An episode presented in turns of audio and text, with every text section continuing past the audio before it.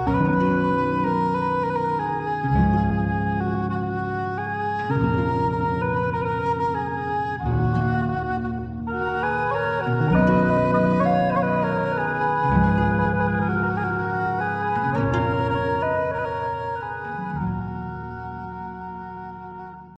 dia, boa tarde, boa noite aos nossos ouvintes do Translatecast. Eu sou a Rayane e vamos começar mais um episódio, dessa vez conversando sobre história das mulheres e a Idade Média. E não é por acaso que ele está sendo lançado hoje, no dia 8 de março. Então esperamos que esse seja um episódio bem é, esclarecedor para quem estiver nos acompanhando. E temos aqui um time para conversar conosco e eu peço para que elas se apresentem agora, por favor. Oi, meu nome é Marina, eu sou mestre em História Social da Cultura pela PUC Rio e doutoranda em História Social na área de medieval pela UF. Olá a todos, eu sou Ana Luísa Mendes, sou formada em Filosofia pela PUC do Paraná, em História pela UFPR, com mestrado e doutorado em História também pela UFPR. Oi a todo mundo, meu nome é Roberta Bentes, eu sou licenciada em História pela Unopar, bacharel em Arte pela Unespar e tenho mestrado em História pela UFPR. Eu faço parte do grupo Ínsula e do grupo NEMED da UFPR também.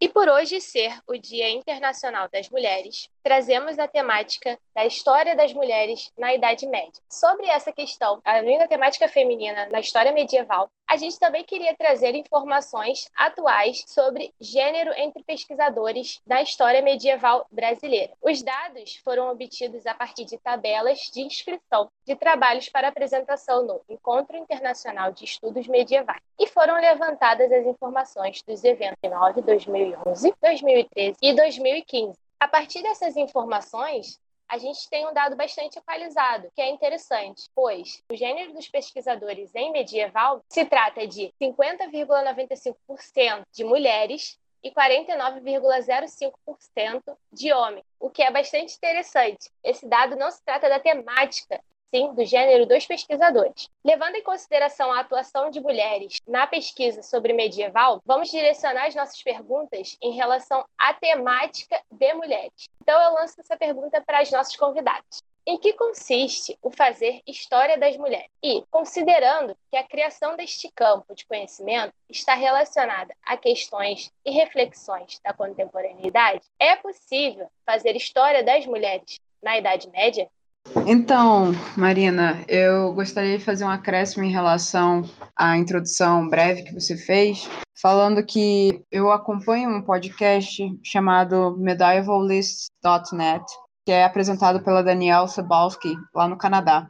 E ela fez uma entrevista com a professora Natalie Zimon Davis, que elaborou o Retorno de Martin Guerre. Foi o filme, depois saiu o livro, e é interessante que nessa entrevista ela fala que grande maioria do, dos medievalistas, né, de fato, são homens e que ela acha incrível hoje em dia as mulheres estarem se aventurando dentro da área de medieval, o que é engraçado, porque, de acordo com a minha perspectiva e a minha experiência, não era exatamente assim, como uma dominação masculina, até porque eu vi, e os exemplos que eu tive de medievalistas próximos, né, que eu convivi, a maioria eram mulheres. Mas é muito interessante os dados que você trouxe. Eu acho que todo mundo agora pode falar sobre a sua pergunta. Bom, em termos de fazer a história das mulheres na Idade Média, pensando que esse é um campo contemporâneo, eu sempre me lembro de um pensamento, se eu não me engano era do Mark Bloch, de que os historiadores são filhos do seu tempo. É, eu sempre tenho isso em mente quando eu estudo as mulheres medievais,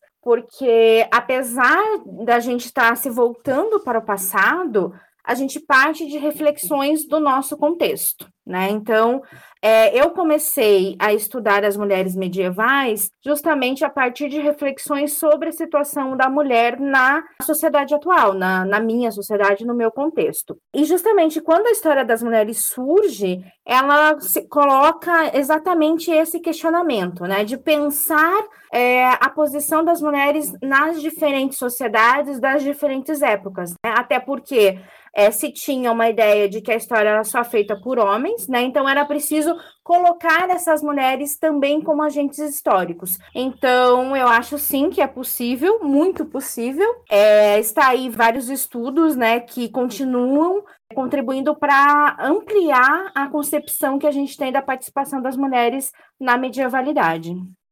Então, eu concordo plenamente com o que a Ana falou até porque através da ideia de, da história das mulheres, a gente começa a trazer a mulher como um objeto de pesquisa, né? Então ela se torna o papel principal dentro desse campo de estudo. E é muito importante esse ponto que a Ana fala sobre o bloco, né? Porque traz essa ideia de movimento político, a história das análises, anos 60, anos 70, que depois vai gerar essa questão que faz esse link com as reflexões da contemporaneidade. Você vai começar a tirar a mulher do esquecimento e fazendo com que ela permeie também sobre esse viés político e social. E isso não necessariamente só a contemporaneidade, você consegue aplicar sim dentro da Idade Média, porque essas mulheres, elas não estavam lá simplesmente existindo, né? Elas estavam realmente agindo e, e vivendo e fazendo diferenças dentro das suas limitações, dentro do seu contexto. Então, existem exemplos de mulheres que podem mostrar a sua importância e como elas realmente seriam personagens e matérias importantes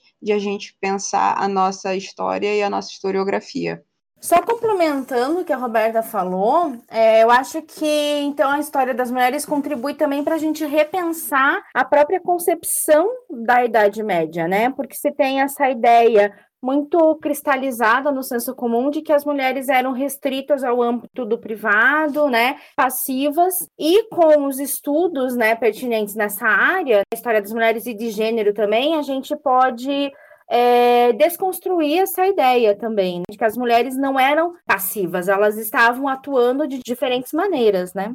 Ah, eu acho ótimo, particularmente que a Ana tenha levantado esse ponto aqui na nossa conversa, porque apesar de eu concordar, obviamente, com o que ela disse, eu não sei se eu cheguei a comentar na introdução, mas eu sou mestre em História Social pela Federal Fluminense. Minha dissertação de mestrado foi sobre mulheres. Então, assim, o que eu consegui perceber foi que, apesar dali mais ou menos, quando o campo surge, dentro de todo aquele contexto, segunda onda do, do movimento feminista, e nessa disputa entre. Não disputa, né? Porque por um momento se parece disputa entre o próprio campo de história das mulheres e os estudos de gênero, mas que eles têm muito em comum e muito com que dialogar e contribuir, enfim.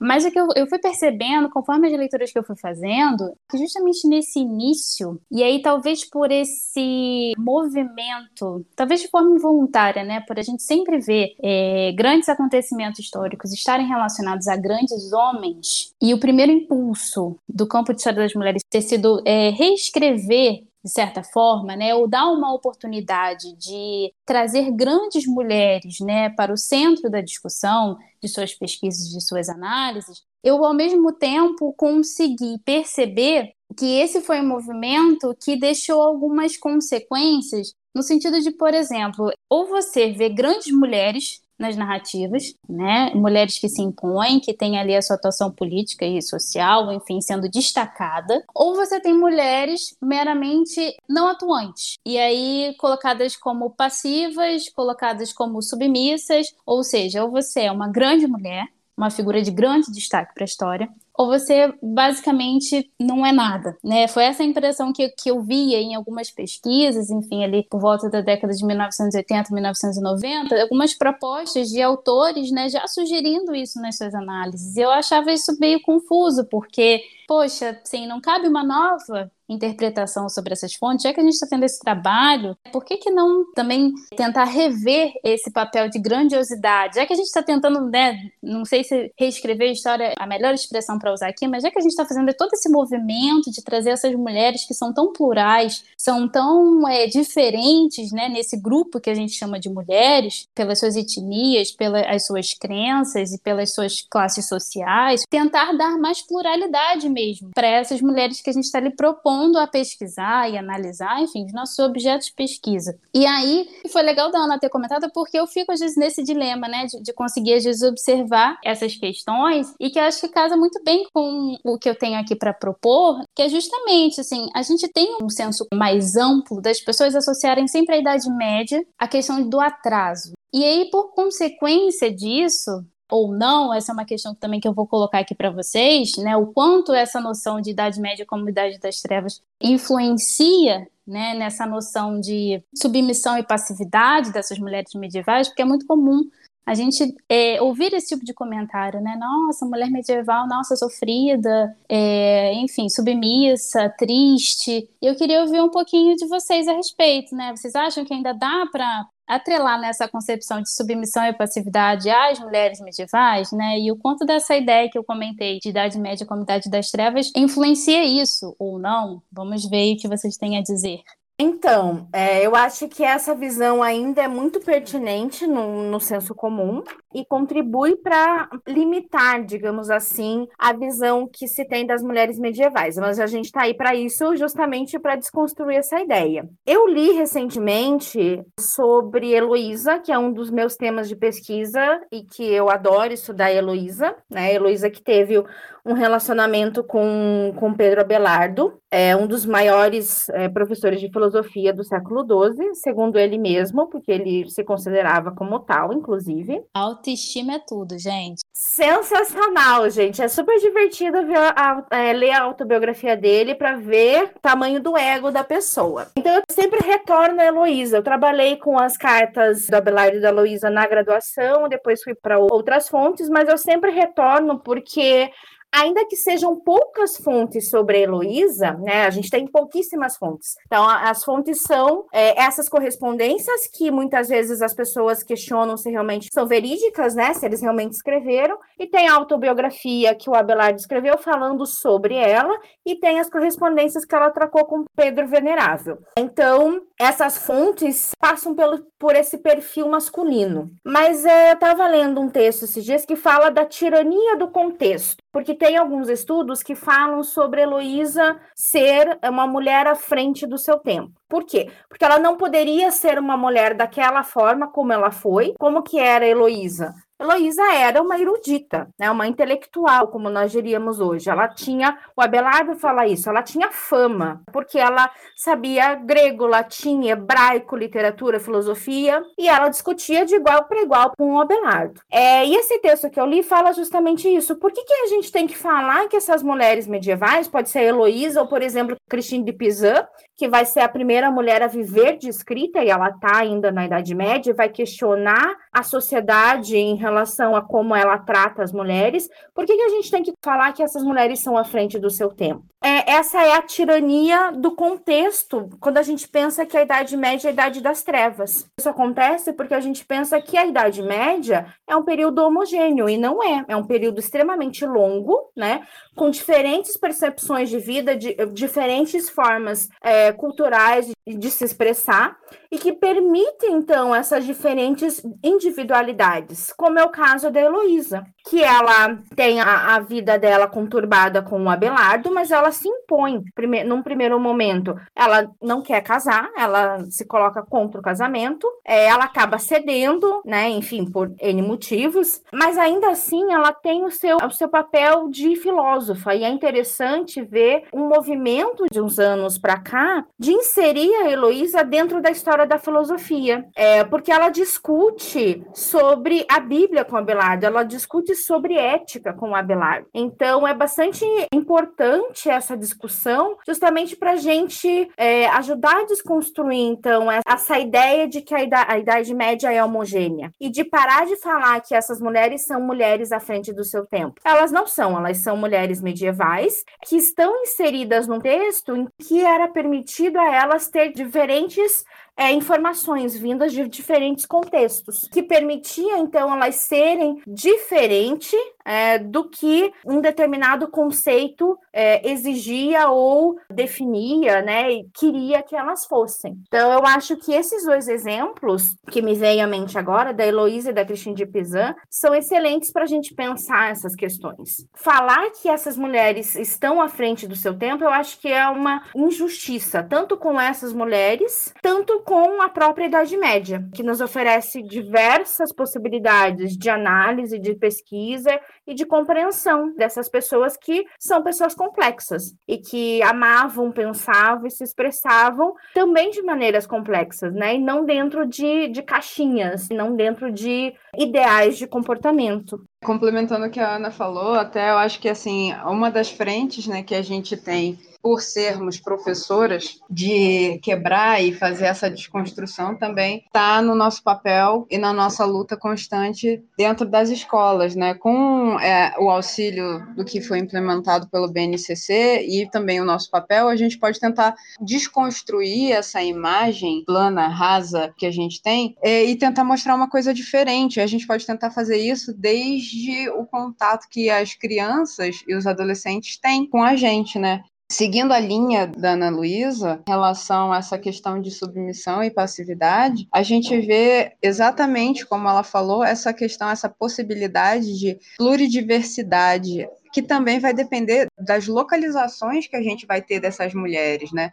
Então, assim, como a Rayane, por exemplo, estuda as mulheres insulares e tudo mais, eu tive contato, por exemplo, com a parte do reino que seria hoje em dia da França. Então, através de, do conceito de queenship, por exemplo, a gente vai olhar as mulheres de um outro jeito, mostrando que elas, na real, não, não têm nada de submissão nem de passividade muito pelo contrário, elas se mostram mulheres poderosas, que têm influência, têm status. Isso vai, claro, ser aplicado a mulheres que têm uma, uma condição financeira melhor, com certeza. E elas vão estar lá sendo representadas, né? Uma das mulheres que eu mais estudei foi a Leonor da Aquitânia, que foi rainha da França e depois da Inglaterra. Outra demonstração de mulheres que também mostravam exatamente o oposto e também muito por conta da cultura e da sociedade em que viviam, seriam as trovadoras. Então, eu estudo cancioneiros occitanos, que mostram artistas, né, vamos dizer assim. São os trovadores, os jograis, e dentro desse hall existem mulheres que sim produziram, que escreveram, que cantaram sobre amores, sobre injustiças, sobre tudo que poderiam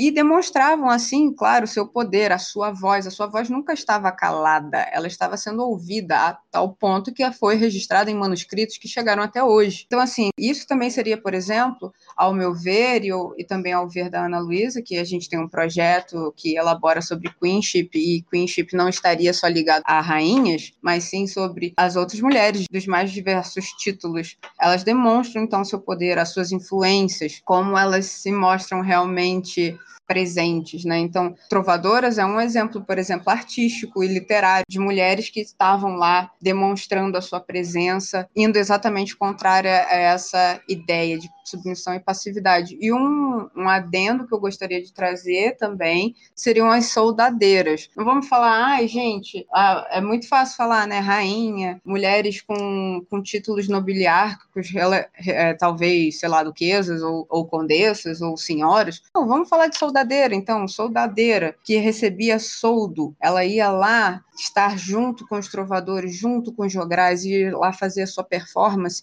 e ela recebeu esse nome de soldadeira por receber seu soldo e ser uma mulher independente. Então, sim, a gente consegue falar, a gente consegue quebrar esses ideais, essas visões gerais, a gente tem exemplo, e olhando essas coisas que a gente acho que se inflama cada vez mais de ir atrás e continuar a pesquisa.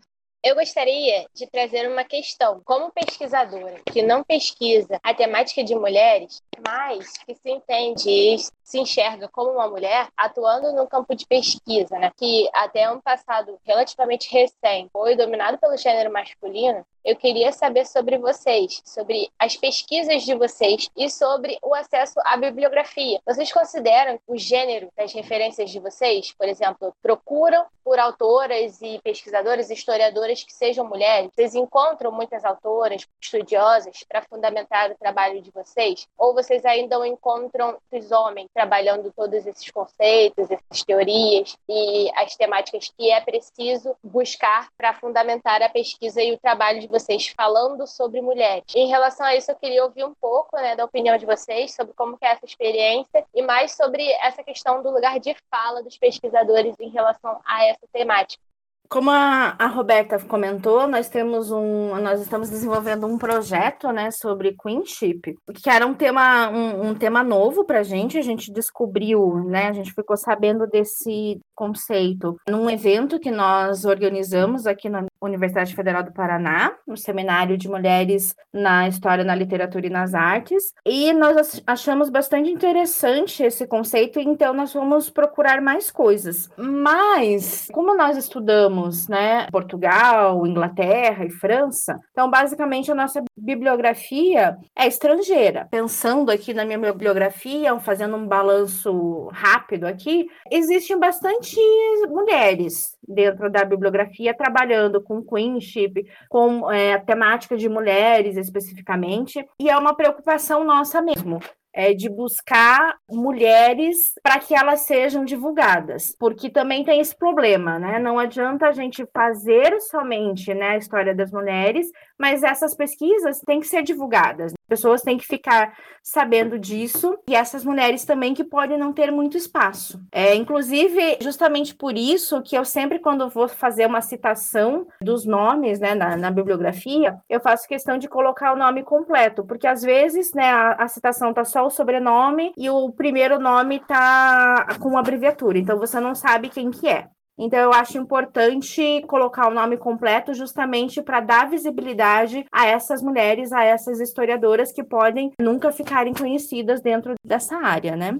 Eu acho que assim, a gente se mantém muito em sintonia, eu e a Ana Luísa, a gente realmente procura, a gente fez também muitos trabalhos esse ano passado, 2020. A gente sempre tentou se manter com uma certa presença considerável de mulheres, tanto na nossa bibliografia, mas também tentando trazer raciocínios diferenciados. Tem muitas mulheres que fazem publicações importantíssimas lá fora, só que a, a maioria das pessoas fica replicando sempre os mesmos homens, que sempre têm as mesmas ideias. E você vê visões diferenciadas, fora também a nossa tentativa, e eu acho que logra com muito êxito, de também valorizar as pesquisadoras, as professoras que a gente teve acesso aqui mesmo do Brasil, não necessariamente as gringas, né? Porque, como ela falou mesmo, por conta do nosso recorte, a gente fica muito atrelado às fontes secundárias externas, né? Então, muita leitura externa. Mas, assim, eu acho que dá para a gente valorizar figuras importantes do, da, da, do medieval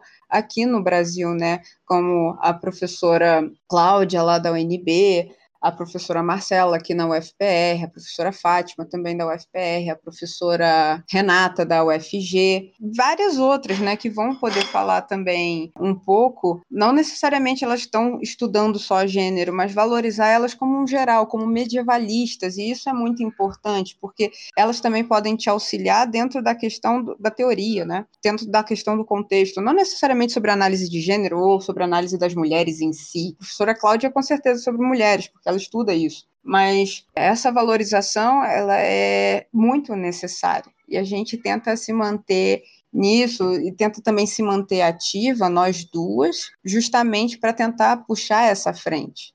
Muito bom. E uma coisa interessante é que eu nunca realmente parei para pensar sobre a questão do sobrenome. Excelente. Trazer esse cuidado para ter a referência da autora sendo relacionada ao gênero dela, né? Porque só o sobrenome não, não identifica, né? Exatamente isso. Eu sempre brigo muito por causa de certas normas de citação, justamente porque pensam o pesquisador como um ser universal, mas que normalmente vai ser um homem, né? Na maioria dos casos, dependendo da área, principalmente. Então, eu acho Sim. que isso é bastante importante, deixar claro quem é o pesquisador ou a pesquisadora, principalmente quando é uma pesquisadora. Então, eu acho bastante importante definir, para dar essa evidência também, porque às vezes as pessoas não têm contato com essa bibliografia é, e é nosso papel também gerar esse conhecimento dessa bibliografia. Mas então, eu acho que a gente já pode dar até uma deixa no episódio. A gente pode colocar lá nas referências, vamos lá, divulgando os nossos trabalhos, quem está aqui participando do episódio, enfim. Para até quem é, desejar pesquisar sobre o tema, começar a pesquisar de repente no campo de história das mulheres, estudos de gênero, já deixo aí o convite a Ana, Roberta, Marina, eu também, eu que estou aqui na mediação e ao mesmo tempo participando, porque como eu comentei, a minha temática de pesquisa está bem relacionada a esse tema sobre história das mulheres. E eu acho que assim, a, a pergunta da Marina ela é bem interessante, porque eu acho que tudo depende muito da forma como a gente olha a nossa fonte. E, por exemplo, no meu caso, como a Roberta bem comentou, eu trabalho com alta idade média na Inglaterra. A minha fonte principal, trabalho final da graduação e do meu mestrado, foi o poema épico Beowulf. Então, quando você pensa em Beowulf, sim, gente, estou aqui de novo. Quem já assistiu outros episódios já me ouviu falando um pouco sobre ele, mas cá estou novamente. Quem escuta, né, falar do Beowulf ou assistir o filme, porque existe uma produção cinematográfica também, já é remetido toda uma ideia de masculinidade, né? É uma, uma narrativa que, que te leva a pensar na questão do herói, do corajoso, do valente. E que, assim, eu me propus olhar essa fonte de uma forma inversa. E o que foi muito desafiador também. Então, assim, eu tive, para começar, né, contato com uma bibliografia majoritariamente internacional, né, em língua estrangeira, mas que são mais direcionadas ao Beowulf, à produção do Beowulf, aí sim eu tive contato mais com autores do que autoras. Né? Mas assim, é, essa é uma fonte que remete a anos de estudo, a anos de discussão, então, assim, talvez o que eu tenho percebido mais ao longo dos últimos anos, vamos colocar assim, da década de 1990 para cá, são mais mulheres participando desse debate, seja debate de datação do poema, localização, contextualização, tudo que envolve o poema Beowulf eu tenho percebido nos últimos anos um, vamos colocar assim, nos últimos 20 anos, é, 30 anos, um aumento no número de pesquisadoras envolvidas em produções que têm como, enfim, referência. Mas só nos últimos anos, né? As, as, obras mais antigas a gente vê ali mais autores, mais pesquisadores participando das análises. Em relação à discussão mais de caráter teórico e referente à história das mulheres, estudo de gênero, eu tenho percebido um número maior de pesquisadoras, de autoras, né? E aí, como a Roberta falou, a gente está aqui para divulgar também o nosso trabalho e eu fico muito feliz de usar essas mulheres, essas pesquisadoras como referência, porque eu acho que dá espaço para isso, né? Então, na verdade, eu coloquei aqui dois polos muito distintos, mas eu acho que dá uma margem bem legal. E tomara que a gente continue assim, né? Crescendo ainda mais e mais nas referências de tantos outros trabalhos. E, bom, acho que continuando esse debate que a gente levantou aqui, né, e todas essas reflexões, enfim, que a gente está mobilizando e está instigando também aos nossos ouvintes, agora de uma forma um pouco mais particular, eu gostaria de saber como vocês, é, mulheres que se identificam ao gênero feminino, o que mobilizou vocês a pesquisar sobre mulheres medievais? Porque, para mim, eu, apesar apesar de eu ter trabalhado com o Beowulf, como eu comentei na minha fala anterior, na graduação, eu não tinha ainda é, jogado essa perspectiva, jogado essa nova ótica de olhar as personagens femininas do poema e estudar todo o seu processo de representação naquele contexto literário. Na minha graduação, por exemplo, eu fui mobilizada através de uma disciplina que eu cursei, por incrível que pareça, assim, dos cinco anos que eu passei na graduação na Federal Fluminense, somente no último ano eu tive contato com uma disciplina sobre história das mulheres mulheres, que foi com a professora Elisa Garcia. Atualmente a gente tem a professora Carolina Coelho Fortes oferecendo regularmente disciplinas sobre estudos de gênero na Idade Média, que eu acho que é muito importante, porque, por exemplo, como eu comentei, foi cursar essa disciplina de História das Mulheres que me mobilizou a reanalisar uma fonte que eu já tinha trabalhado. Então eu queria saber de vocês, assim, o que mobilizou vocês, além da academia, se foi algum motivo pessoal, no meu caso também foi, 2015, 2016, o movimento feminista também nos cercando. Eu queria ouvir um pouquinho mais desse relato um pouco mais pessoal da experiência de vocês. Eu tô na mesma linha que você, Rayane. No início, quando, né, na graduação, enfim, apesar de eu ter estudado sobre Heloísa, eu não tinha, assim, muito bem delineado essas questões sobre história das mulheres, de questões de gênero. Posteriormente, né, no meu tema de mestrado e de doutorado também não foi especificamente sobre mulheres, mas tem um capítulo sobre mulheres, porque a partir do mestrado eu comecei a me preocupar um pouco mais com essas questões e que se tornaram mais urgentes, digamos assim, também nesse mesmo período que você colocou, porque eu comecei a, a, relacionar esse contexto com a minha própria experiência pessoal e também acadêmica.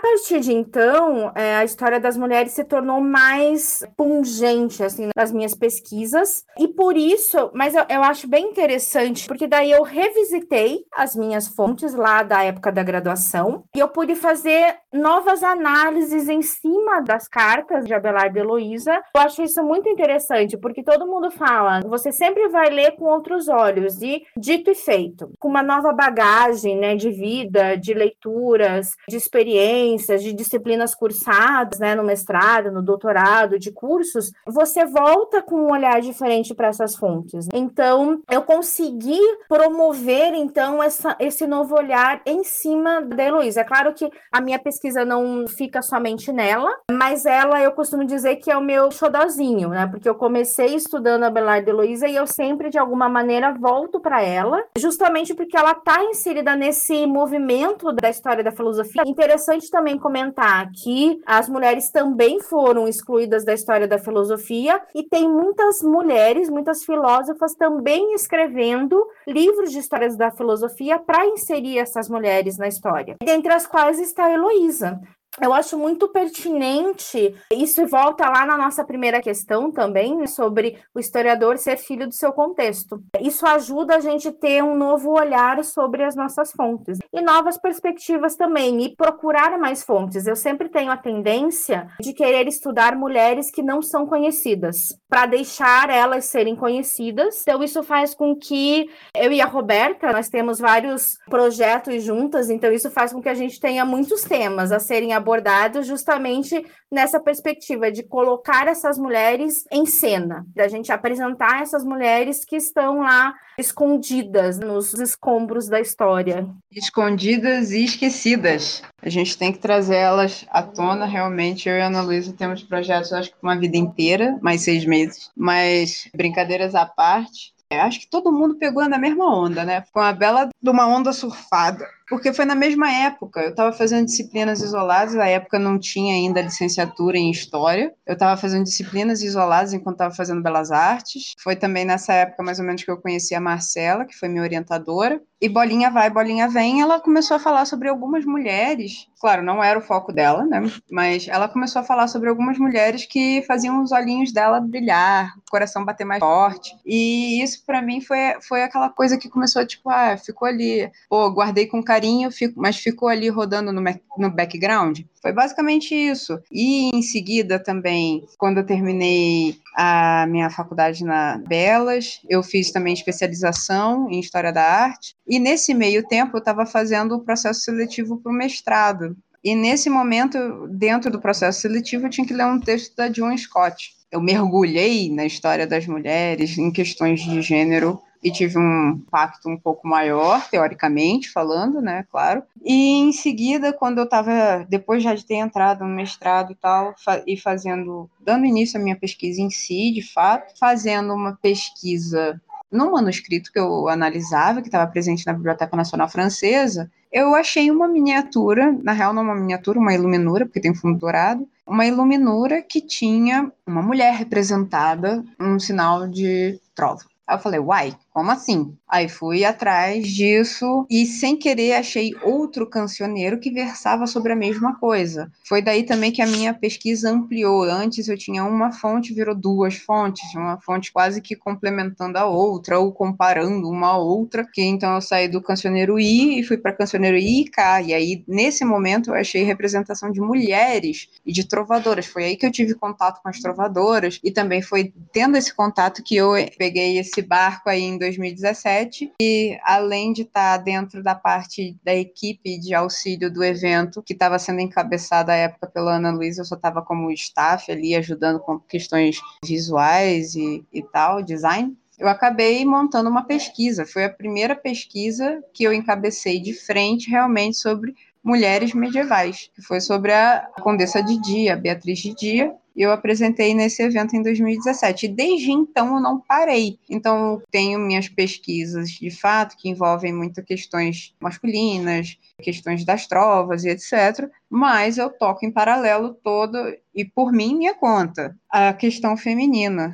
E para mim isso se tornou muito importante. Eu peguei essa onda mesmo que a Rayane falou, a mesma onda que a Ana Luísa falou, e mergulhei de cabeça e continuo nela. É, eu tento não só ficar dentro dessa área que é muito confortável de áreas regentes e, e mulheres estupidamente nobres, porque você tem Claro, você tem muito mais fonte, né? É muito mais fácil de pesquisar. Mas você ir atrás dessas outras mulheres e tentar ler nas entrelinhas, que nem as trovadoras, como eu falei, as soldadeiras, você vê Trótula, você vê outras mulheres, Marjorie Camp, né, na Inglaterra, você vê histórias diferentes, o papel diferenciado que essas mulheres têm. Isso é extremamente importante. Eu sigo firme e forte, com, junto com a Ana, em relação a isso, de tentar trazer personagens diferentes, diferenciadas e inovadoras para o contexto medieval brasileiro. Gente, temos um maravilhoso episódio sobre mulheres, protagonizado por mulheres no ar. Eu adorei. Muito obrigada por compartilhar os seus saberes por se dedicarem a esse super importante campo de pesquisa, com uma atuação política muito relevante. Obrigada, Ana Luísa. Obrigada, Roberta. Obrigada, Rayane, por dividir a mediação comigo. E sigam o Translate Estude, estude com dois Is, nas redes sociais. Um beijo e muita luz e muita força para nós e para todas as mulheres, em quaisquer que sejam os campos que elas queiram atuar. Gente, foi um prazer mediar e, de certa forma, participar desse episódio. Eu acho que ele é significativo, é algo que a gente já queria fazer há um tempo aqui no Translatecast, mas ele veio, eu acho que no momento certo. Eu espero que seja muito proveitoso para todos que vão estar nos ouvindo e nos acompanhando. Eu agradeço também demais a Marina pela ajuda na mediação, a Ana e a Roberto por terem topado participar e conversar aqui com a gente estar aqui nesse ótimo bate-papo e, enfim, conhecer um pouquinho mais da pesquisa de, de cada uma delas. E é isso. Até a próxima e a gente se vê aí no próximo episódio do Trajadcast, que será em breve. Obrigada pela oportunidade, foi ótimo. E a gente vai deixar nossas referências e eventuais produções aí disponíveis com vocês. E, se possível, deem uma olhada nos eventos que eu e a Ana Luísa organizamos. Até mais. Obrigada, Rayane e Marina, pela oportunidade. Obrigada, Roberta, pela parceria. Eu espero que esse podcast seja de bom proveito a todos e que todos fiquem ansiosos por estudar mais mulheres. Obrigada, gente.